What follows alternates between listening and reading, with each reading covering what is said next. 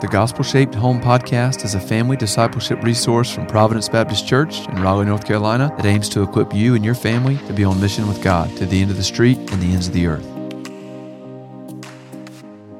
Welcome back to another episode of Gospel Shaped Home. I'm Andy Owens, pastor of family discipleship here at Providence, sitting with my brother and friend Scott Reiner. Scott, hey, welcome.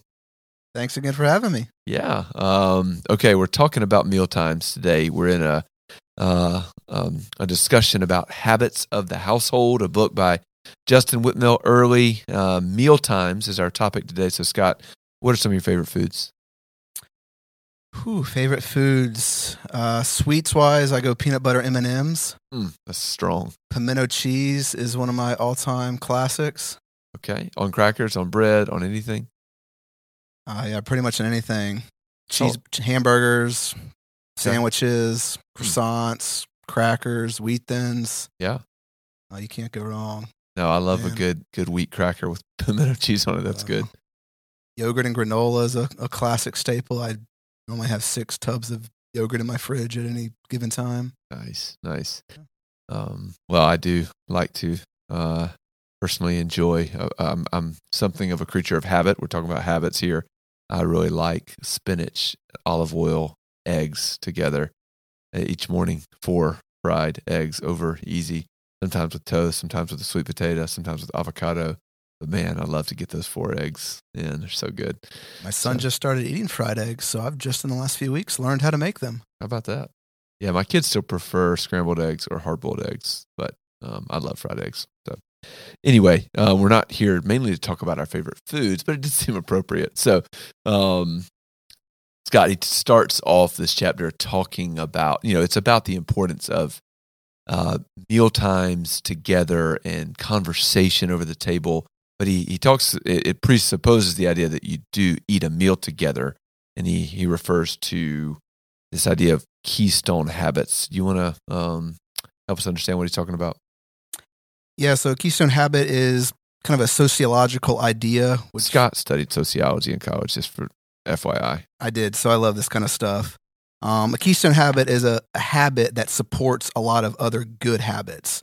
So if you can get one habit right and locked in, it alone can affect a lot of other rhythms and habits in your life because that one habit is so central. And so a lot of times, even something as simple as, and we touched about this a little bit in the last episode, just going to sleep earlier can affect a lot of other things in your life. And he uses this idea in this chapter to talk about how simply by prioritizing mealtime and gathering together as a family around meals, how that can affect a lot of other things in your life and in your household. He references a book, Charles Duhigg, about 10 years ago, wrote a book, The Power of Habit.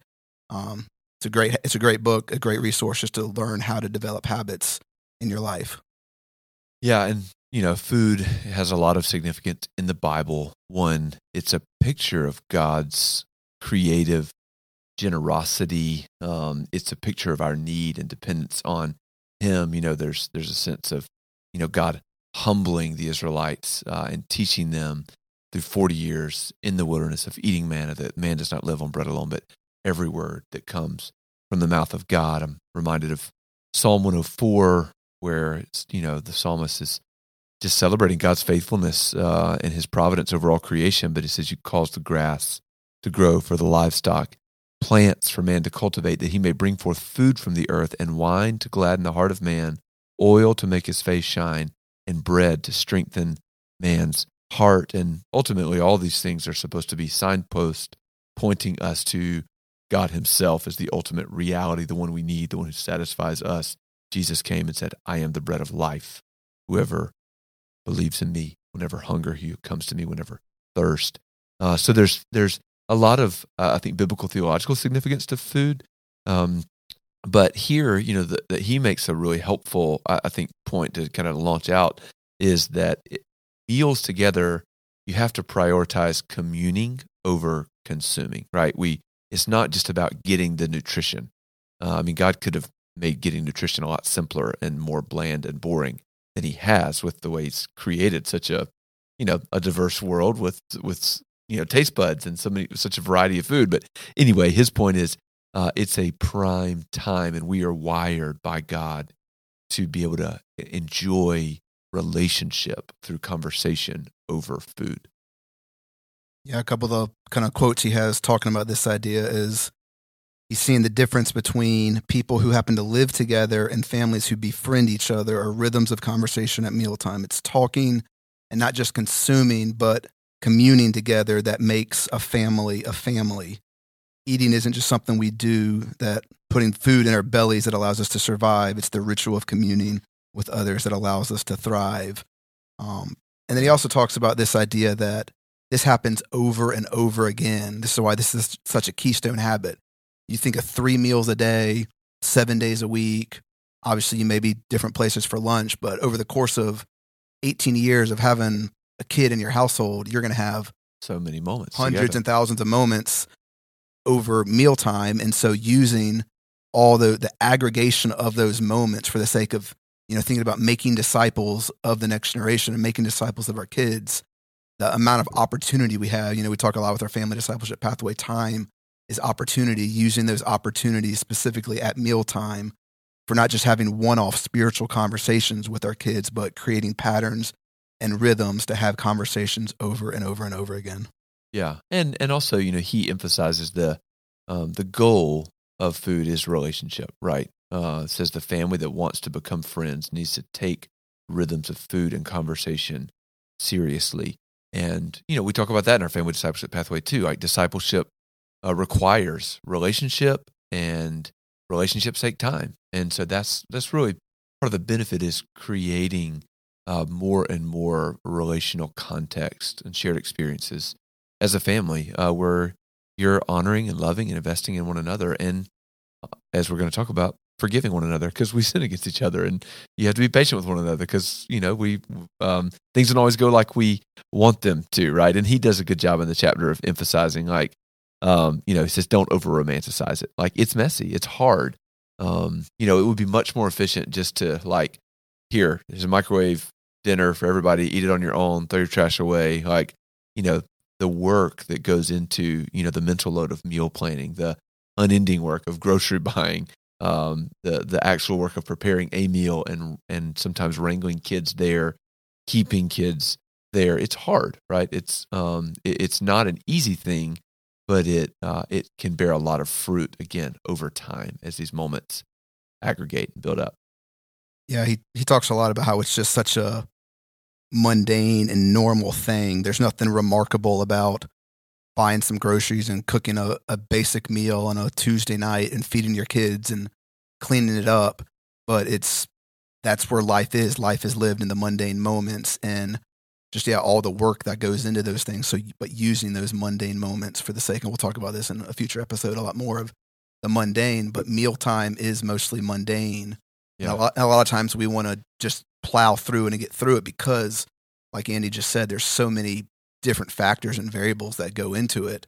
And and things competing against it right i mean Yeah. he talks about like extracurricular sports happy hours late meetings they always try to compete he says but these the family can't revolve around these things these things must revolve around the family um, which i thought was so helpful like recognizing there's always gonna just remembering there's always gonna be some reason not to consistently prioritize a meal together time together so he says the magic of God's grace abounds in the places I need it the most in the normal routines. Um, and I just think that's, you know, we talked about that a little bit last time. Just God's grace is given to us through these mundane, normal moments. Yeah. I think so. Uh, right now, I'm, looking at page 58 and 59 for any of you who are, you know, potentially going to read the book. But this was a really helpful section because what he does is he kind of slows down and, and explains, he kind of shows practically what he means by the, the spiritual significance of these habits, the viewing these habits through a liturgical lens. Like he, he talks about some of the things you have to do to have a regular family meal together or, or things that they do do as a family. Um, and, uh, you know, uh, it, it- there's this paragraph on the bottom page 59. It's so helpful, right? When we pass dishes instead of, uh, you know, just diving in, like we're practicing delayed gratification. When we compliment the meal, we're practicing speaking words of affirmation or encouragement, right? When we don't criticize a meal, which is an issue in our home, we have we have had to put up some boundaries about saying words. You cannot use the word hate to refer to any food on the table. Um, but we, we were reminded when we practice the virtue of silence and that not everything we think is worth saying. Uh, we want our kids to learn that, and the table is an opportunity. You know, they they do a version of highs and lows in their family, the Earley family that they call roses and thorns, which I also thought was fun. Um, but you're practicing, you know, uh, telling stories together. You're celebrating, sympathizing with each other. Um, but then, especially when we, when someone spills something, when someone does something that makes someone else angry, you know, there's opportunities to practice forgiveness at the table. And then at the end, he says, we when we we require people to stay at the table when they're done and don't want to stay, they learn the value of loyalty, of, of sticking with others. Um, and so I, I feel like um, I was really encouraged to try to, to talk with my own kids more about why, the why of some of these things. Why do we, why do I want you to stay at the table? Or uh, why I want you to share highs and lows um, each night at the table. Yeah, it's definitely convicting when you have three kids under six. A lot of times meals for us are let's just get through it and yeah. get it over with um, and just the value of yeah, slowing down sometimes and, and all these things that we kind of just talked about of the value of teaching our kids these things in these aggregate mundane moments. Yeah, and you know he he has some practical tips like no phones at the table, not even in pockets, which I think is wise and for obvious reasons. But I was like, even for our own family, I feel like we have lately not been as intentional to value the conversational opportunity and so I, I realized like I have a couple children that I need to tell to stop bringing books to the table because it's like any spare moment they have, like they're engrossed in a book. And I'm happy that they like to read books instead of, you know, do other things. But still at the table, you know, we want to uh, focus on one another and serving one another through love.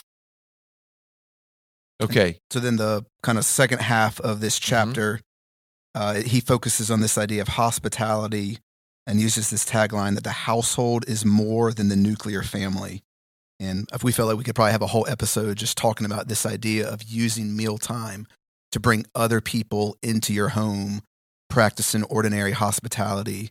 Uh, you know, just the idea of Romans 12, 13, verse me and Andy were just talking about seek to show hospitality. Don't just look for convenient moments to have somebody over and show them how awesome you are and how great your house is and what a great meal you can prepare, but to seek to show it and letting other people into the mess of your life and the mess of your home. And yeah, you know, he says, you know, the mess during mealtime is one of the primary ways where we see the mess of our house because it's it's dirty and it's messy and there's food on the floor and there's dishes to be washed. And well, I, I was struck um, afresh with that when you mentioned that verse, Scott. That uh, it doesn't say show hospitality; it says seek to show, and it's like pursue showing hospitality run after this. It's a it's a it's an intense word, and the original it, it's the word for persecuting. Like it's to uh, with a zeal seek to show hospitality, right? Zealously um, open your home to people, uh, and and so I love the um, this idea that when we create the habit of meal times together, where we're and we're cultivating a pattern of investing in household and one another and other people around the table it creates something that we can invite others into, right? And and he says um, in transition to this section, he says the family may be the beginning of our parental mission, but it's not the end of it. And you know, we say regularly, we talk about family discipleship here at Providence. We say uh, it's it's making disciples in and through the home, right? Parents have a mission to um, to their children, but families together can be on mission to neighbors and to nations, right? And so just recognizing hospitality is a key and primary way that we can do that. We can bring other people into these rhythms that are spiritually significant by inviting them into our home.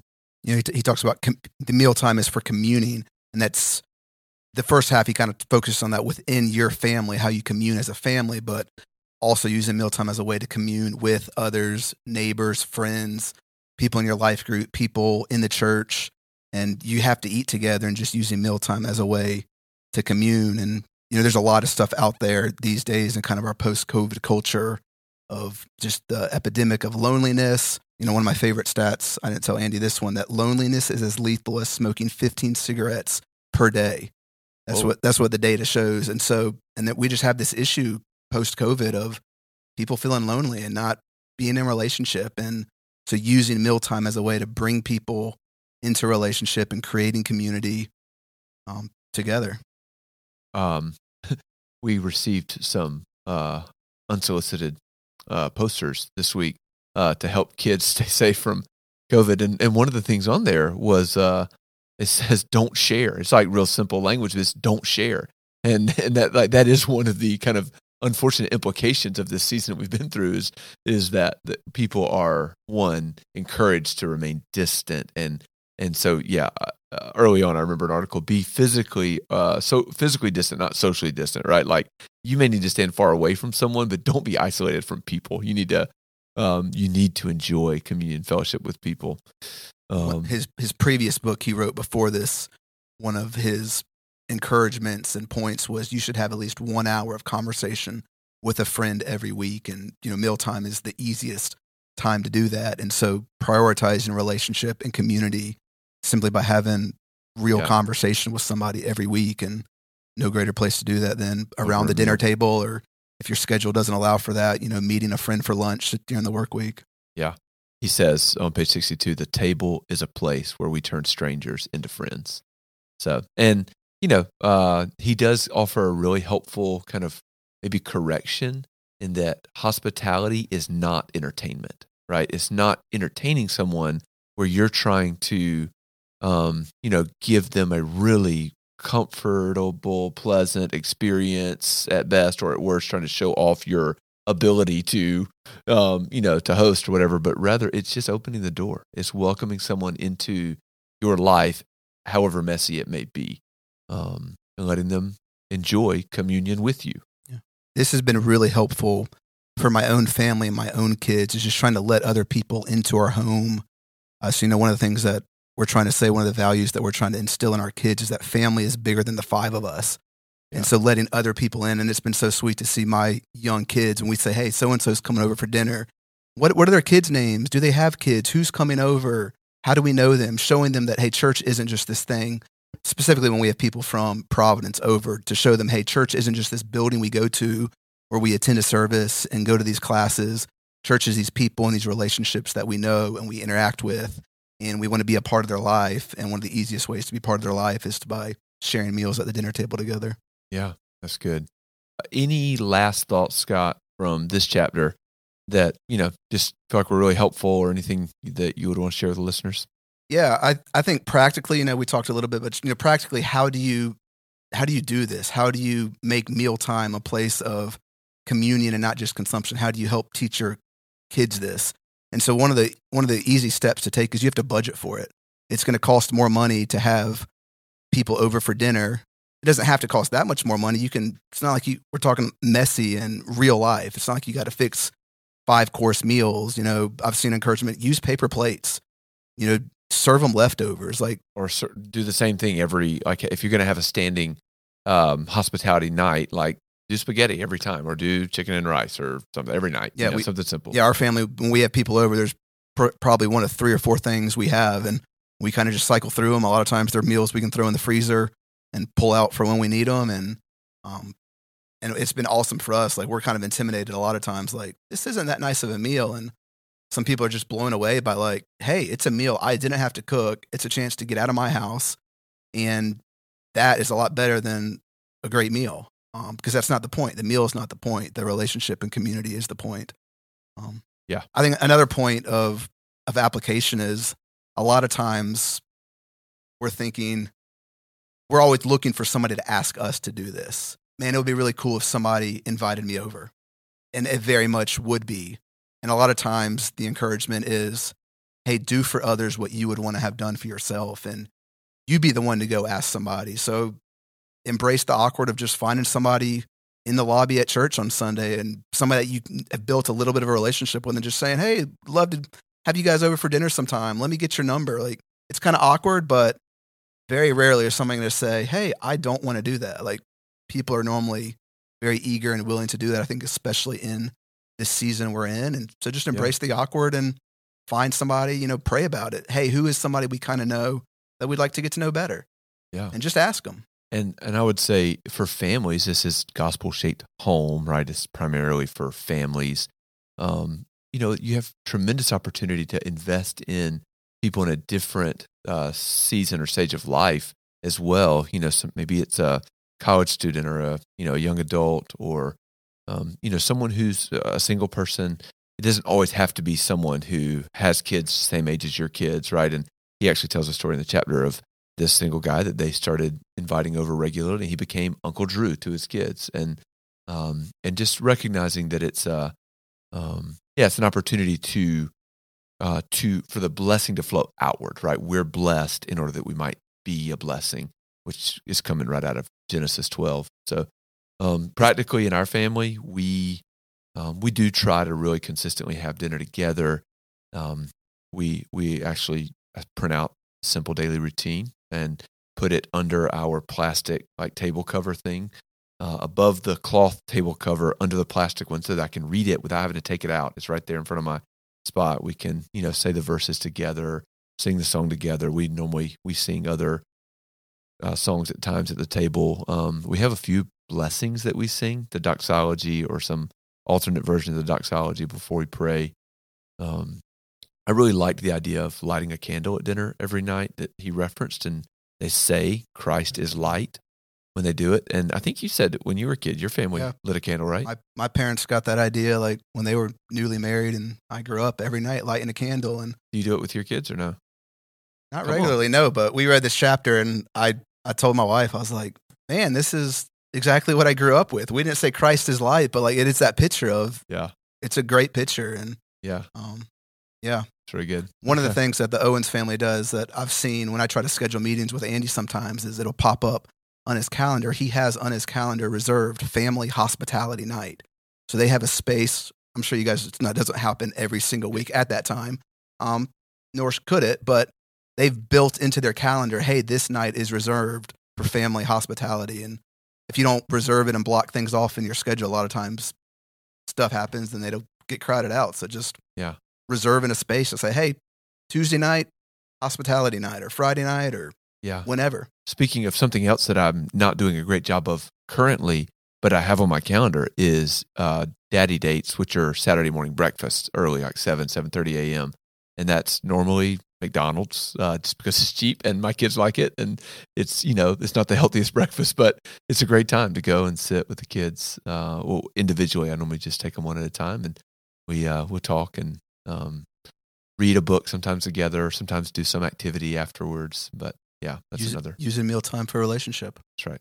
I think last thing I'd say that's been helpful for us, a lot of times people with kids my stage of life, young kids, it's a lot harder to go places and do things and be Oh, yeah. involved in things. Restaurants are become very difficult. Uh, So, I mean, we just don't go out to restaurants. It's chaotic, costs too much. Yeah. It's harder to stay out late at events, but bringing people into our home, we can experience community, relationship, hospitality. My kids are still, for the most part, in bed at the same time they normally would be.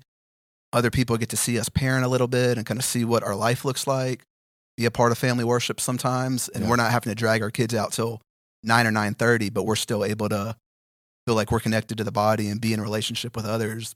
Yeah. And we're not, you know, hurting our kids at all. And Well, uh, thanks, brother. This is helpful. Uh, I would just say to you, our listeners, um, this uh, there's tremendous uh, potential in in regular, consistent conversation over meals, uh, both within your own nuclear family and bringing others in uh, and beyond the the walls of your home. So I hope you're encouraged.